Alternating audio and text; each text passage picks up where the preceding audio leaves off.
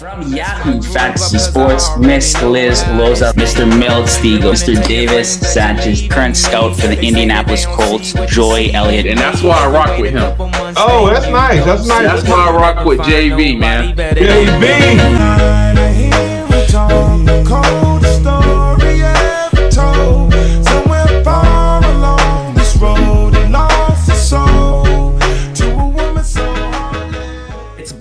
A wild week. NFL free agency has been a treat. We got the NFL draft coming around the corner. Life's good right now, and it is with my pleasure today that I welcome on returning guest to the show.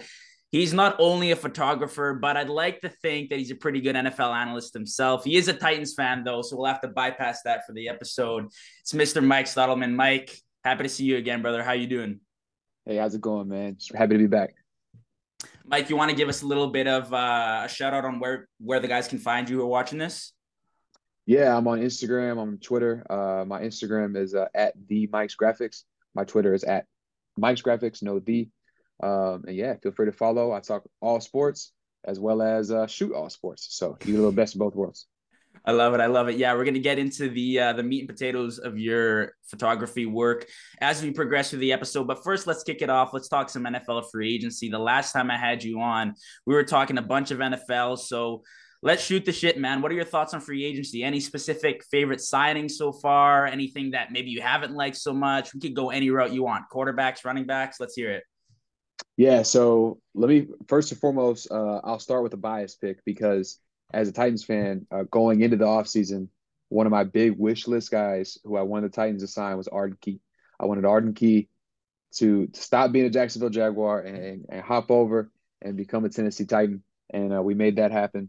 So I'm a real big fan of that. I think he's going to thrive on the D-line there in Nashville. So big fan of that signing.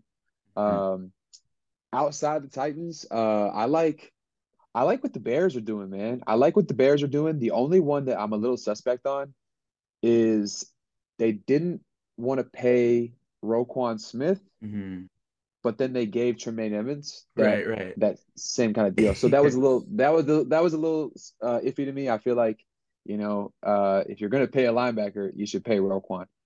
But you know, maybe Roquan just wanted to move on, and it was easy to get a fresh start, but. Other than that, I think Deontay Foreman, big fan of his. I think that really good in their backfield. I don't think they're done at the running back position either. I like that signing. Offensive talent. They've got offensive line talent. They're trying to build around Justin Fields. Yep. The trade, like when the trade first went down for the number one overall pick, I was kind of like, really, that's it? Like I know everybody else was like, oh my gosh, the Bears just got a haul. I was like, well, like. Is it? Because if you look back at like the Mitch Trubisky deal, the Trey Lance deal, the Titans-Rams deal for the number one overall pick many years ago, the RG3 deal, like this really didn't stack up like in comparison. Like those deals were like the farm compared to what the Panthers, it felt like it really wasn't that much. But the more I thought about it, the more I realized, you know what, that's probably just I think they're just trying to reset the market because if you look at all those deals, I can't really think of one that worked out. Maybe Carson Wentz for like a season. And then that quickly went downhill. RG3 for like a season. And that quickly went downhill. You know, Trubisky, the list goes on. None of them really worked out. So why trade the farm for something, especially now that we're learning Carolina doesn't even know what they're going to do at number one. So it's interesting, but the Bears getting DJ Moore, that's big. Because they can go back at 9, make really whatever pick they want. They're still the position value they need will still be there at 9. If they need offensive line, it will still be there. They need defensive line, it'll still be there. And they get DJ Moore, who is a first-round wide receiver. So, yeah, I think the Bears are probably having one of the best off seasons out there. I don't like – this is going to sound so biased, but I don't like what the Colts are doing right now. Like, I don't they signed the biggest deal in free agent history for a kicker. They didn't retain Bobby Okereke. Signed Gardner Minshew, which, you know, it kind of is what it is. But if they pulled the trigger on Anthony Richardson at 4, and I'm a Colts fan, I don't like where our trajectory is going, because call me a hater, I'm not sold on Anthony Richardson.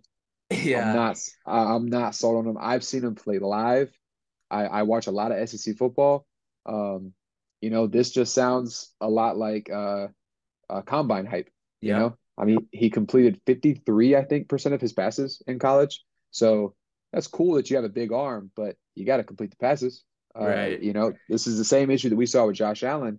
But the difference is between Josh Allen and Anthony Richardson is not talent. I don't think it's talent at all. I think Anthony Richardson could get there.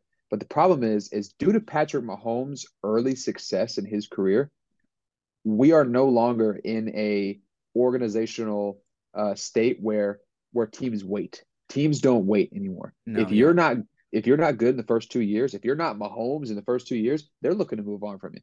They're looking to move on, and they're trying to go get their guy. We see it all the time now. Mahomes has set a standard that is impossible to keep up with. And I'm not saying that's the right thing that these teams do, but it is just the reality we live in. Look at the Cardinals. They moved on after Rosen after 1 year just because a better prospect come up.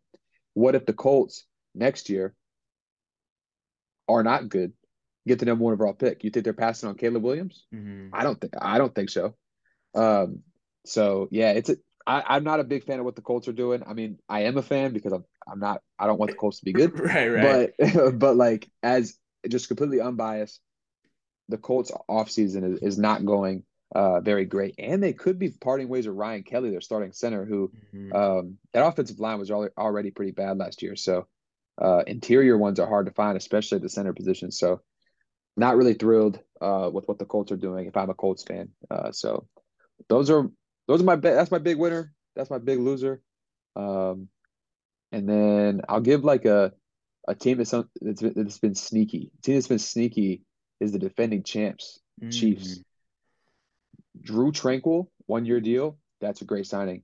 Mike Edwards, that's a ball hawk. He might be the best ball hawk in the league, truly. That plays on just a really good defense. And bold prediction, he might lead the NFL in interceptions next year, because think about how many opportunities he's going to get. All those fourth quarter leads the Chiefs are going to have that are going to force teams to pass the ball. Yep. Mike Edwards is going to have a lot of opportunities to go find the football. So that's a big signing.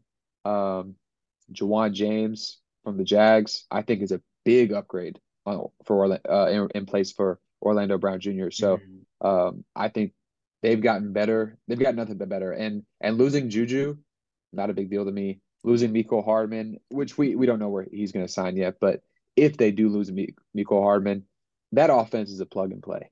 That offense, as soon as Tyreek left and they won a Super Bowl, it proved that it doesn't matter who Mahomes has as a receiver. He's going to win. So they could get anybody and continue to be great. So I know it's easy to say the Chiefs got better, but somehow I feel like they have after a Super Bowl winning year last year. 100%. No, they like you said, when Tyreek Hill left, there was a bunch of speculations on, can the Chiefs do it without the cheetah, right? Can they do it without a number 1 receiver? They didn't even have a receiver this year. A lot of people were asking me what I thought about the Juju signing, or Juju leaving Kansas City at least, and asking me how losing a wide receiver 1 could affect that offense. And in response, I just said, I really don't think Juju was a wide receiver 1. I don't think they had a wide receiver 1 last season. It was pretty much Travis Kelce and whoever was able to run a route on the field. Patrick Mahomes would get him the ball. So I think that's really where the Chiefs benefit, is the fact that Patrick Mahomes has been so good early on in his career, like you mentioned. And I also agree that has completely busted the market. I mean, even guys like Jalen Hurts, who obviously had a great season this year, but if he didn't produce like he did this season, I'm afraid if he didn't even win a playoff game, that the Philadelphia Eagles may have seriously contemplated moving on from him because of how high demand quarterback production is right now in the NFL. So it's unfortunate because it puts a lot of pressure on these prospects. Same thing with Trevor Lawrence from last year. If he wasn't able to kind of reevaluate his situation this season and produce after the firing of Urban Meyer and, you know, the disaster class that happened last season, he could have very well maybe on a different team this season. I'm not sure. But as you said, it puts a lot of pressure on these new quarterbacks coming in. So excited to see obviously what the class can do. But I also think, as you mentioned, the Bears, you know, trading away that number one pick, they didn't need it. I like Justin Fields right now. I don't think he's going to be phenomenal, but I think that he's going to get the job done, especially with some of the weapons they've surrounded him with now. Let's talk about a little bit of the bigger signings. We had Aaron Rodgers to the Jets. What are your thoughts on that? I am a known Aaron Rodgers hater. Mm-hmm. I think everybody is right now. I think a lot of people are Aaron Rodgers haters right now. I have not been a fan of his for the last 10 years. Mm-hmm. I don't want to say overrated because I think that the word gets thrown around too loosely. I just have never really liked his personality. And then obviously it's just become more to fruition over the last few seasons. I think he held the Packers hostage. And the Packers just were completely okay with it. They were completely okay with just letting him do whatever it is that he wants. He could, oh, I'm gonna leave the team. Oh, okay, Aaron, just we'll be here when you get back. You know, just right. That's. I don't think that's no player in the NFL should warrant that type of organizational power that he was wielding. But with that said, I mean, it's definitely interesting if you're a Jets fan, right? Because you got the offensive rookie of the year. You signed Alan Lazard, who was one of the guys that I was really hoping the Titans would shell some money out for, because I think he just plays physical Titans football. Like he's kind of like a little past his era of receiver. If he was right before this like speed type receiver, like before everyone just wants fast, Alan Lazard would be. He's like Braylon Edwards. So you could almost consider him like a tight end, the way he blocks. And the Jets have been lacking that. They don't have a wide receiver, or I don't even think they have a good tight end in the mix there. So Alan Lazard could fill in with that, with the chemistry with Rodgers that he has. Yeah. No, I think he definitely is going to play a big role. He can go up and get a contested catch. A lot of people talk about his drops, but his drop percentage is actually not that high. He has some drops, but his percentage of drops compared to catches is really not that high. Right. So I think he'll be fine. Obviously they get Breece Hall back next year. They got a pretty good offensive line. The defense is what it is. The defense is a top 10 defense, maybe top 5, maybe even the best defense in the NFL. Yep. How many times did we see last year the Jets holding the top offenses to 7 points a game, 10 points a game, and they can't put up 10 themselves. So I do think the defense could take a step back due to the offensive production. But, you know, the offense could be getting off the field a little faster, so the defense could be on the field faster. But, I mean, really, they were the same situation this year, except for the fact that it wasn't the offense getting off the field faster in a good way. It's the offense getting off the field faster in a bad way. Mm-hmm. So they were put up their back against the wall last year, and they came correct. So I think it'll be interesting this year if Rodgers, when he puts up together some long drives and really gives that defense a chance to rest and recover and get out there, honestly, the defense could be the legit end-all, be-all number one defense in the league. The problem is the problem if you're a Jets fan and why you can't get too excited is because you're in the AFC. Yeah, you're in the AFC, which is just dominated by every top quarterback in the NFL. So, I mean, no disrespect to Rodgers. I think he is a great quarterback. I'm just not a big fan of his. I mean, he wasn't even making it past the NFC guys, mm-hmm. you know? And you could say, oh, well, that's because the Packers, yada, yada. Well, I mean, take back the last 2 years when the Packers did have a top 5 defense. They did have, like, they were 12-4, 13-3. It didn't matter. They were still getting knocked out of the playoffs. So it'll be interesting to see, are they going to be able to make it past the Josh Allens? Are they going to be able to make it past the Joe Burrows, Patrick Mahomes? You know, I mean, I could go down the Justin Herberts, the Trevor Lawrence, you know, yep. whoever. I mean, there's the quarterback talent is all AFC right now. So Aaron Rodgers is going to a tough spot. He's going to a tough spot. And overall, I think, you know, when that deal goes down, I'm interested to see what it warrants, because I don't think, a lot of people said because of Aaron Rodgers, Pat McAfee show appearance that, oh, well, Packers hold all the cards now because he said that he wants to play for the Jets. Now the Jets just have to make it happen. But I don't think so. I don't think either team really holds the cards, because also another thing Aaron Rodgers said was that he was going to retire. He was 90-10 retire. Right. I know.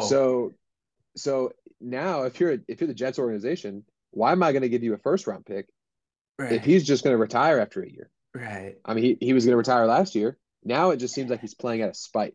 So how can I guarantee that he's going to be here more than just one season? So why would I give you a first-round pick, especially more than one first-round pick?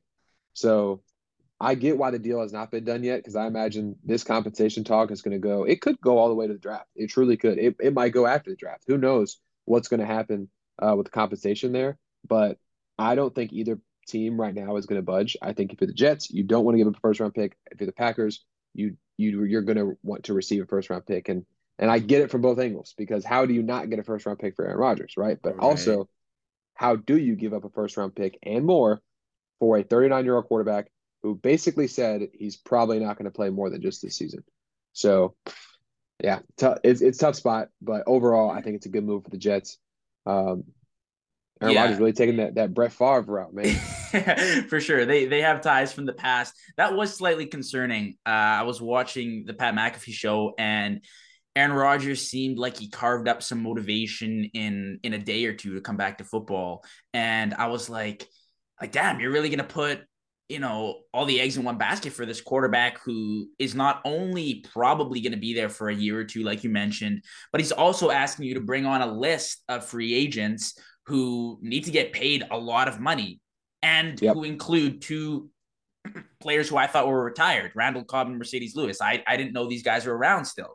So when he has demands like that, and he's telling you that he was 90% retired a few days ago, that's a little bit concerning.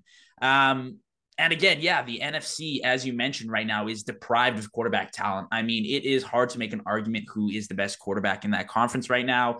You could go Jalen Hurts, obviously, maybe Matthew Stafford. It's really up for grabs at this point.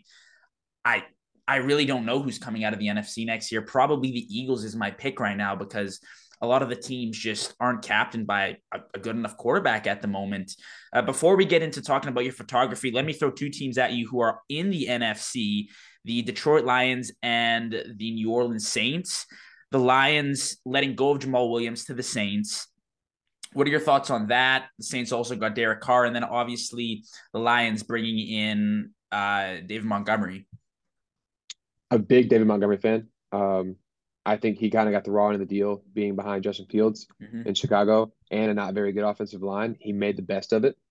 I think he had, I want to say, I know he had at least one 1,000-yard season, maybe two. 1,000-yard rushers are hard to find in this league. As much, and that's only because running backs are a dime a dozen. So the fact that you could just rotate running backs in so often, it kind of kills just the single running back production. But I think if you put David Montgomery there with DeAndre Swift, I like that combo a lot, because I think as much as I love Jamal Williams as a person, I also love him as a player. But Jamal Williams is not a number one. He's not a guy who can just carry the load in the offense. That's why he went to New Orleans. If you look in the history of Jamal Williams, he's been a handcuff everywhere he's went. He was chain linked to Aaron Jones. He was chain linked to DeAndre Swift, and now he's chain linked to Alvin Kamara. So I think David Montgomery, who's a proven number one, can only do bigger things in Detroit. I don't think he's going to break Jamal Williams' touchdown record, just because, I think he's going to be just more of a consistent player and 1,000-yard rusher, DeAndre Swift, who I wouldn't be surprised if DeAndre Swift is even moved after this deal. Yeah. Just because David Montgomery can do it all. He's a good blocker, he's a good receiver, and he's a good runner. So depending on what DeAndre Swift is going to demand, because I think he's still on his rookie contract coming up for an extension, depending on that, I mean, I don't see why they wouldn't just go ahead and move on, because you can find 4 DeAndre Swifts in this draft alone. So I like what the Lions have done. I think they've also had a good free agency. I don't think they're done. I think this could just be me reading into it just because I've been watching DJ Chark a lot. I'm an LSU fan, so I like when LSU guys signed with the Titans. DJ Chark was a big wish list guy for me at receiver because I wanted us to get faster. DJ Chark has been posting a lot of his Lions highlights on Instagram. So I don't know what that means, but it could mean that he's headed back to Detroit, which would be a good retention for them. I thought he had a good season in Detroit. And Jared Goff, talk about best quarterbacks in the NFC. Jared Goff could be the sneaky best quarterback in the NFC. He's up there.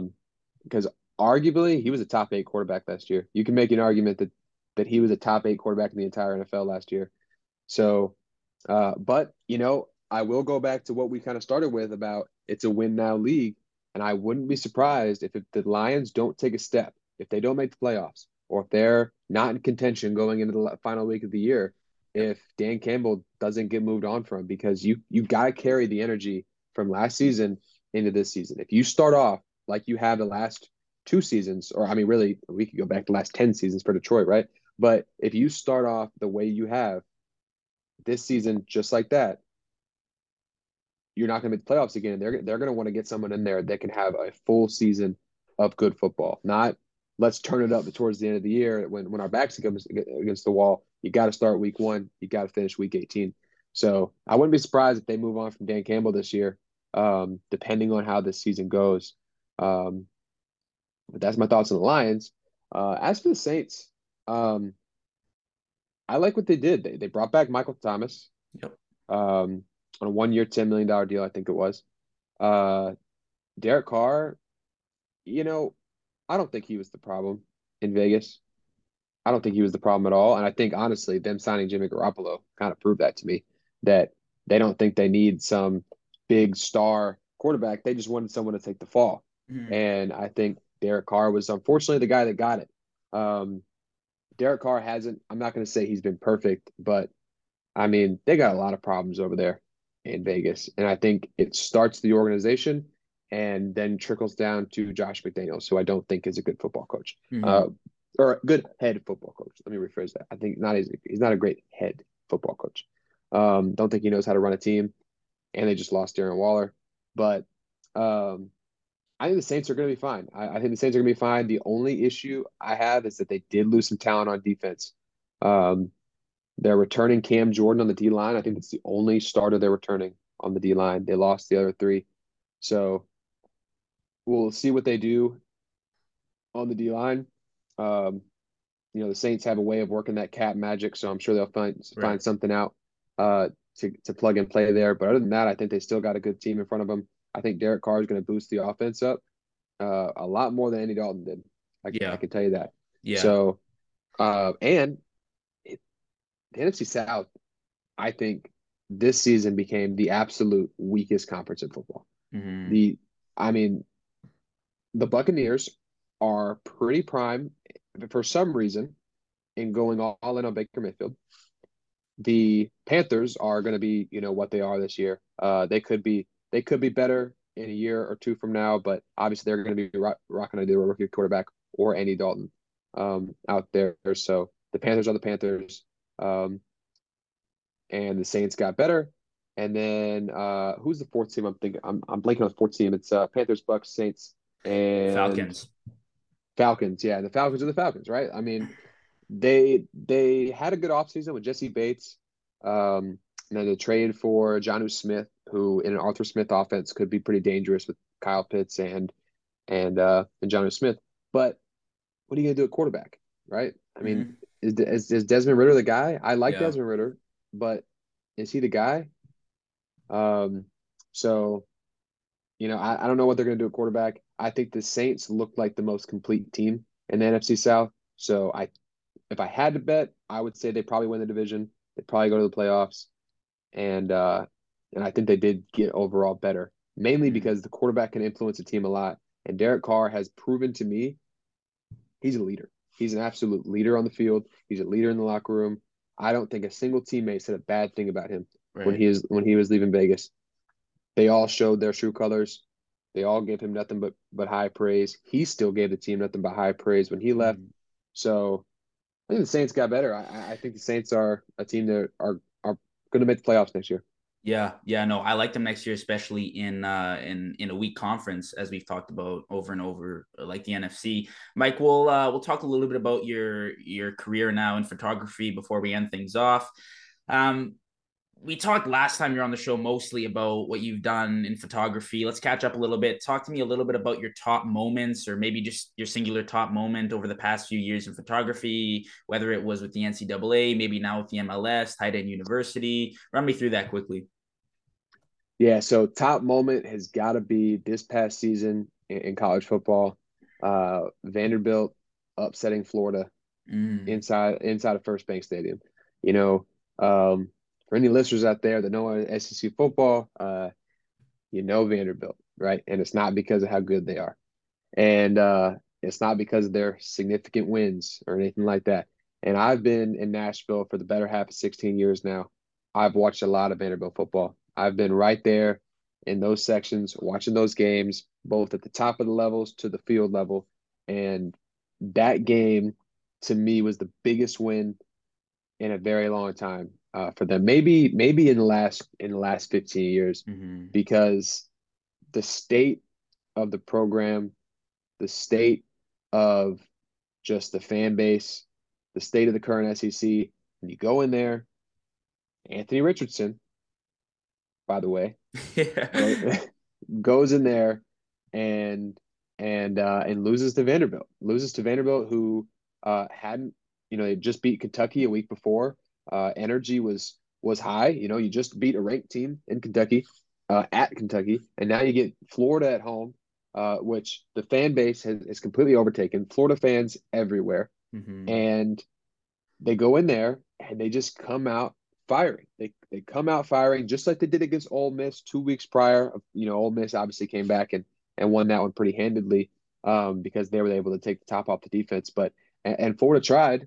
Anthony Richardson just overthrew a lot of balls there in Nashville that day. But man, that you can't, as a photographer on the sidelines, you can't show a lot of emotion because at the end of the day, you're at work, right? So you get real good at just making facial expressions. Yeah. And you get real good at just making facial expressions and just little comments, and to where you're not like over there just cheering on the sideline the whole time. And I remember it was about the third quarter, and we really started going back and forth. Florida would score, but we were coming right back at it. I think it was right before halftime or right after halftime, Florida muffed the punt. Vanderbilt's long snapper recovered it in the end zone for a touchdown. And it was pretty much then I had this feeling, you watch those games and it's like, all right, everything's going right for this team. Right. Like, they say good teams get breaks, and that's just what it felt like that day. Is everything was going right for Vanderbilt, and it is almost like a proud father moment as well in a weird way, because I've been with these athletes at practice. I've been with them for ceremonies with the head coach. I've been with them for Thanksgiving lunches with their family. Photographing that. I've seen them with their heads held lower than low. I was there for East Tennessee State beating them 24-3 in the opening week. And so being able to photograph them, just absolute jubilation after they just beat SEC opponent Florida, who is not the Florida of old, but at the end of the day, Florida's a great program, and that's a great win for them. So that was easily my favorite moment of these last couple of years, is just being able to photograph Vanderbilt beat Florida. But I'll be honest, today, like literally today, close second, Vanderbilt basketball NIT tournament, down 8 points with 50 seconds left to go. They come back and win the game. Wow. It was just, I thought the game was over. I was sitting over there. Michigan had just scored to make it an 8-point game. And I remember just thinking, like, well, this was probably it. And then Vanderbilt's trap defense, man, it just all of a sudden three straight turnovers, four straight buckets, and next thing you know, Vanderbilt's got the lead, 66-65, and that's a close second because, man, that place is rocking. Fans were out there, see the whole field, all Vanderbilt fans. So yeah, that's a close second. So those two moments were pretty cool. Crazy, man. No, that sounds like complete chaos, and to be in that moment, especially as a fan for that team, man, like you could only imagine the feeling, right? Like you could only just imagine being there in that position. For sure, the moment must have been just crazy. Covering that Vandy game and obviously the basketball game today. Now, I'm not gonna lie, I was doing some research and I came across your Behance profile. Now, I don't know how long it's been since you've used that. You still had your age as 22 years old, which you still look young, but I know you've had a few years under your belt now. But you had written in there, and I found it interesting, was in your bio you had, "I thrive when it comes to work ethic and determination to be the best I can always be." Can you talk a little bit about the mentality that it takes when you're in the photography game, when you're in the business, in the industry? What's the dedication to your craft looking like? How much time do you have to put in? Because it's competitive. Everybody's taking photos now. You could take out your iPhone, you take a picture, and that could go viral, right? You could take a video on your iPhone, that could go viral. What is it like to be in the industry and what kind of work are you putting in? I'm super interested to hear what kind of stuff is going on behind the scenes so that way you can be atop of your game in front of everybody else around the world. Yeah, no, man, for sure. Yeah, the Behance profile is a little bit outdated, but that but that remains the same. I switched over my portfolio to there's a website link in my bio, but it's MikeStottleman.com. Right. And I will say, I've got a motto. Honestly, if I had the time, I'd really actually push this into a brand because I live by it, and that's in my head I just think B squared all the time. B squared. And what that means is just be better. So just be better, double B. And at the end of the day, no matter how good I am, I can be better. And that's whether it's coming to photography, in the gym, anything I'm doing, as a brother, as a son, as a husband, just I can be better. And when it comes to photography, what that means is just putting in the time. There's a lot of people who wouldn't go down the road and do a Vanderbilt tennis if they were asked, just because they don't have the time for that. Well, I don't have the time for it either, but I'm going to make the time for it because at the end of the day, I can always get better. The industry as a whole, it is competitive. It's a little bit toxic. I'm not going to lie, because, everyone wants every job themselves, right? That's not how I am. I want everybody to get better. I want to be better and I want to get better together. I want to make sure that if I rise up, everybody rises up with me. Mm-hmm. I'm trying to get people's foot in the door. I'm trying to get people other jobs. I'm trying to get people on with me. I'm trying to get more people to talk to this about because I love talking about this to people. I love learning from people. I love seeing photos on Instagram and being like, oh man, that's such a great composition. Like, I don't want to replicate it. I don't want to go out there and just get the same photo and post it. But I can take that and start thinking in my head, like, oh, you know what? Like, I bet this is where they sat for that. I bet this is how they shot for that. Like, I bet this is what they would do to get that shot. And so, that's the focus is at the end of the day, your job is to get the shot. And anybody can go out there with the camera and anybody can hold it and anybody can hold the shutter down. But it's a matter of, are you going to get the shot? And in sports photography, I will say there's a bit of luck involved. You got to hope the play comes towards you, and you got to hope that the player comes down with the pass or whatever may have it. But there's a lot of skill involved too, because when it comes to how do I prepare for that, I'll tell you a big way I prepare for that is if I'm going to cover a team that I haven't covered much, or if I cover the team a lot, like Louisville. I don't watch a lot of ACC football, but I try to watch a lot of Louisville games. And let's say it's Louisville versus Pitt. Well, if I was just a casual fan, I would go off the last few years of Pitt football and assume they're going to come down here and they're going to pass the ball a lot. So I should go and I should make sure Then I got eyes on the receiver, eyes on the quarterback. Oh, they, you know, let's hope I get a few deep balls. But I try not to be in that position because I don't ever want to be that guy on the sidelines who's like, oh, which one's that? Oh, who's that? No, I want to know who that is, because if I know who you are, then I can predict where you're going to go from here, because I'll watch your games. I spend the week up to the game in my spare time watching your games, watching Pitt games, watching Louisville games. Okay, when they're inside the 15, they love to go to this guy. Mm-hmm. So now I'm in the 15, and I'm already staring at him. I got my camera on him because that's where they typically go, and I can't tell you how many times it's worked out, especially with Vanderbilt football, because they'll be at the goal line, and so many people will have their cameras just waiting to see, okay, just move it here, move it here, move it here. I've seen this play at the 3-yard line 900 different times this season. I already know where I'm looking. So I get my camera in focus on the guy that I know is getting the football, and I just follow him because I know he's getting the football. And that's what goes into the preparation, is making sure you take luck and you put it in your favor, because you can do things to make sure that you can anticipate the shot. As much as it is just a matter of, oh, man, I wish I was on that side. That does happen sometimes, and it does suck. That's why, you know, as a team, you got more than one photographer out there. But making sure that you do as much as you can to research the game, research the teams, research the sport. Like, know the sport that you're going out there and photography or photographing.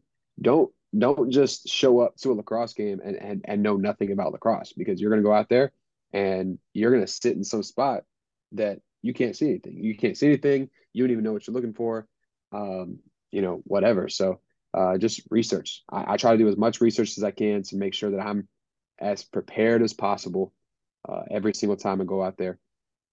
And then I go, and a ritual I have before every football game is I take one lap completely around the stadium. I go onto the field and I walk around the field completely, and as I'm walking, I kind of eyeball, like, okay, this is what I can see from here. Okay, this is what I can see from here. Okay, like, this is what I can see from here. And that kind of stuff, which it doesn't change too much from stadium to stadium. But sometimes, you know, you can see like cheerleader signs waiting right there. So it's like, okay, this is where the cheerleaders are going to be. So I need to make sure that I'm not in their way and they're not in my way, vice versa. So, yeah, man, if you want to be good, there's a lot of prep that can go into it. If you want to just show up and take photos, then, you know, that's on you. I don't have a problem with that. But three things that I focus on is being better myself, getting better together as an industry, and also just trying to be a beacon of light. Like, you know, I'm always commenting on people's stuff, like, oh, man, great shot. Like, replying to people's stories, like, dude, this is sick. Like, texting people, like, bro, this shot is insane. Like, trying to make sure that, you know, there's a lot of hater behavior that goes on in this industry, you know, because it's like, oh man, I'm better than him. I hear it all the time, and but no, not me. I don't try to be that guy. I just try to be the guy that if you ever want to just send a photo to and be like, dude, look at this. I'm the first one. I'm like, dude, that shot's insane. Like, let's go. So yeah, that's what I try to do in the industry, to kind of hone my craft and just determination. Like I said, be better.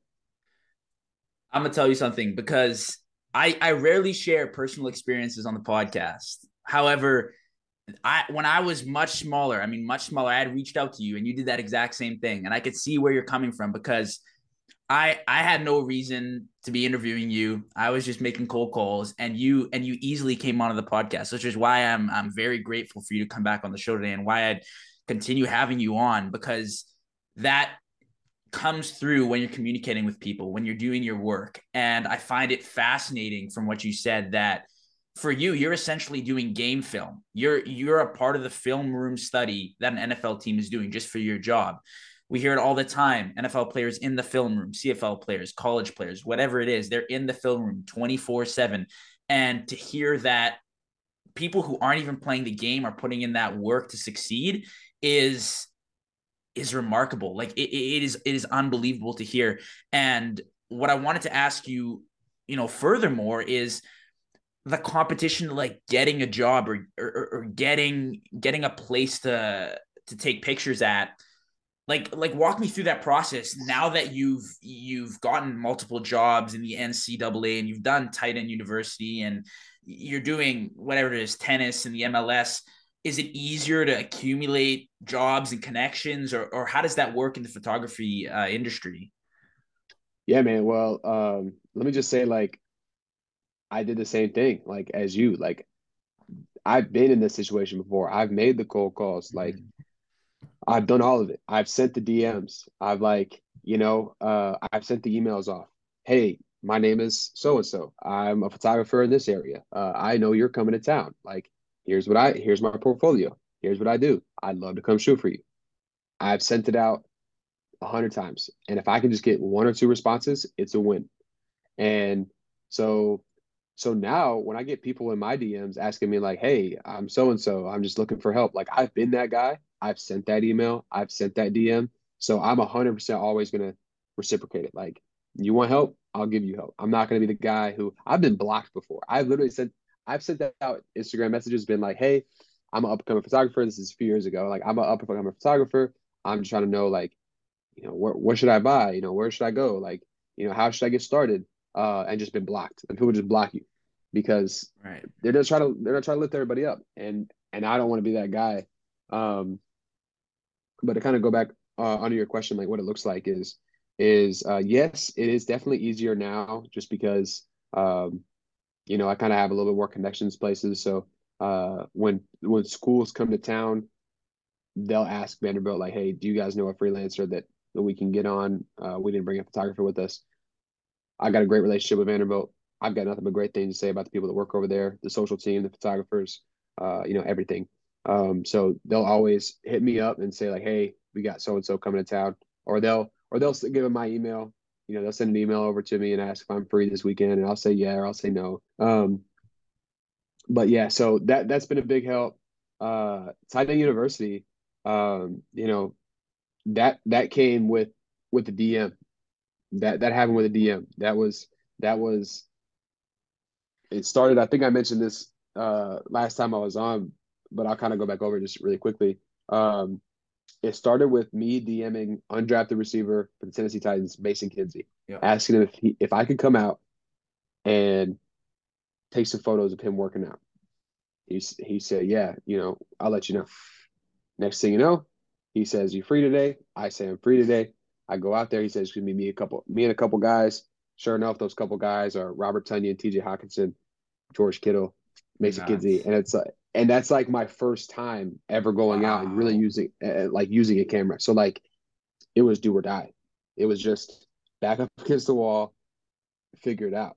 And, you know, with that, I took some photos. It was right in the middle of George's contract extension talks.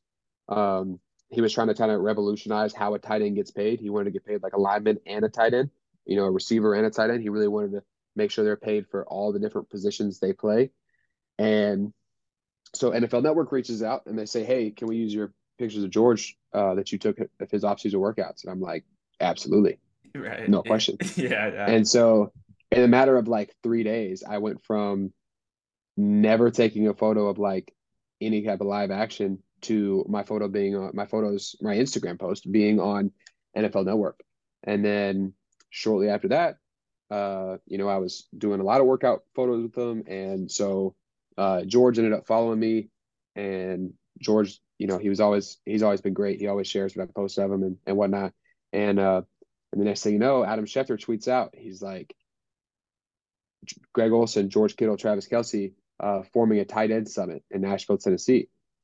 And I get Adam Schefter's update sent to my phone. So I saw it, and I don't think it had even been up for 2 minutes yet before I was in George's DMs saying, I will 100% be the photographer at Titan University. Like, no question. I'll be there. I'm already here. He says, all right, let me send your info over to so-and-so. And then I have an interview, we talk, and now we're on year three. I'm back for another year of Titan University this year, back in Nashville, year three. I've got a great relationship with Rubicon Talent. Those are the people that run it. I got a great relationship with them. Who knows where that's going to lead to? But yeah, year three, they've said to me that as long as they have it, I'm a photographer, so yeah, man. So that's what it is. It's just like you, just like all these people that are trying to go out there and make it. You'd be surprised how social media can take you off. Mm-hmm. Don't be afraid to send that DM. Don't be afraid to send that email. The worst that can happen is they ignore it, they see it, they block you, whatever. Who cares? But the best that can happen is they respond. So that's all I got to say is just send it. Full send. Just do it. 100%. No, I've thought about that 1,000 times. Like, damn, am I really sliding into this guy's DMs to like ask him if he wants to come on the podcast? He's got millions of followers. It's like, what's there going to lose? If he doesn't see it, then it's whatever. Like nothing happens, but a lot more good can come out of something that really has no bad attached to it. Right. And I just find that inspirational about what you've been doing. I'm excited to see your work come out over the next few years. If you guys have just a moment, please go follow Mike on Instagram, on Twitter, go check out his portfolio. And Mike, I'd be happy to have you on again in the future, man. It's been a blast today. Yeah, man. Just two quick things I'll say. One thing, funny little real quick story about DMs being sent. I used to, back in the day when I was doing graphic design, Instagram had a feature where they were showing activity. So you could see like, this person liked this photo 5 seconds ago. This person liked this photo 5 minutes ago. Yeah. I would sit all night, 1 a.m., 2 a.m., 3 a.m., 4 a.m., refreshing that activity, seeing when someone liked the photo. They liked the photo. I know you're online. I'm DMing you. I know you're online right now, so I'm going to DM you right now. And I would do it all night long. I would get you when I knew you were looking at your phone, not just waiting on you to get online and see it. I would see that you're online. I would see that you're liking photos. I would send the DM. I would go on your page and comment and be like, hey, man, check your DMs. I want to do this for you, yada, yada. And I know they're looking at their phone. I know they got the notification. So, and I would live off of it, man. So, yeah, man, it's a grind. But as you can see, your page has grown tremendously in the last 2 years. So it pays off. So keep doing what you're doing. And the last thing I'll say is, just a quick shout out to the people that have kind of helped boost my photography career. It's a place called Undrafted or Undrafted News on Instagram. And what they do for people like me and honestly, people like JV here, they just try to get people's foot in the door. Like if you want to cover sports with photo, you want to cover sports by being a journalist, you want to cover sports by being up in the press box, watching the game, live feeding stats, whatever it is that you want to do, they make that happen. It's a trade-off. They get your foot in the door and then you provide the content, and then what your ultimate goal is you take what you learn from there, you take the connections you got from there. And then next thing you know, you're getting job offers. You're taking this to the top. So nothing but great things to say about Austin. He's the owner over there at Undrafted. Nothing but great things to say about him. He's gotten me into a lot of places. Boston for the Fenway Bowl, Houston, Texas for the Texas Bowl where I got to shoot LSU, which is a dream come true. He's gotten me into Louisville where I got to shoot Jack Harlow sitting in the fans. So yeah, man, like Undrafted is an incredible place, incredible people. Everybody in the group is great. So yeah, if you guys really want to be serious about trying to pursue covering sports, hit up people in Undrafted and we'll try to get you in. Absolutely. You can find them, I believe, on Instagram, Mike, at Undrafted, I'm assuming. Yep. Undrafted News. Okay. Yeah. And you mentioned that they were tagging a bunch of your posts too. So if you're checking out Mike's profile, I'm sure you'll be able to find them through there. Mike, as I said, this has been a blast. I really appreciate your time today. Looking forward to chatting with you again. Yes, sir, man. It's been great. Awesome. Everybody who came in to watch, stay to the end. I appreciate the support. As always, it's been phenomenal over the past few months. And without further ado, I guess I'll see you in the next episode. Peace out, guys.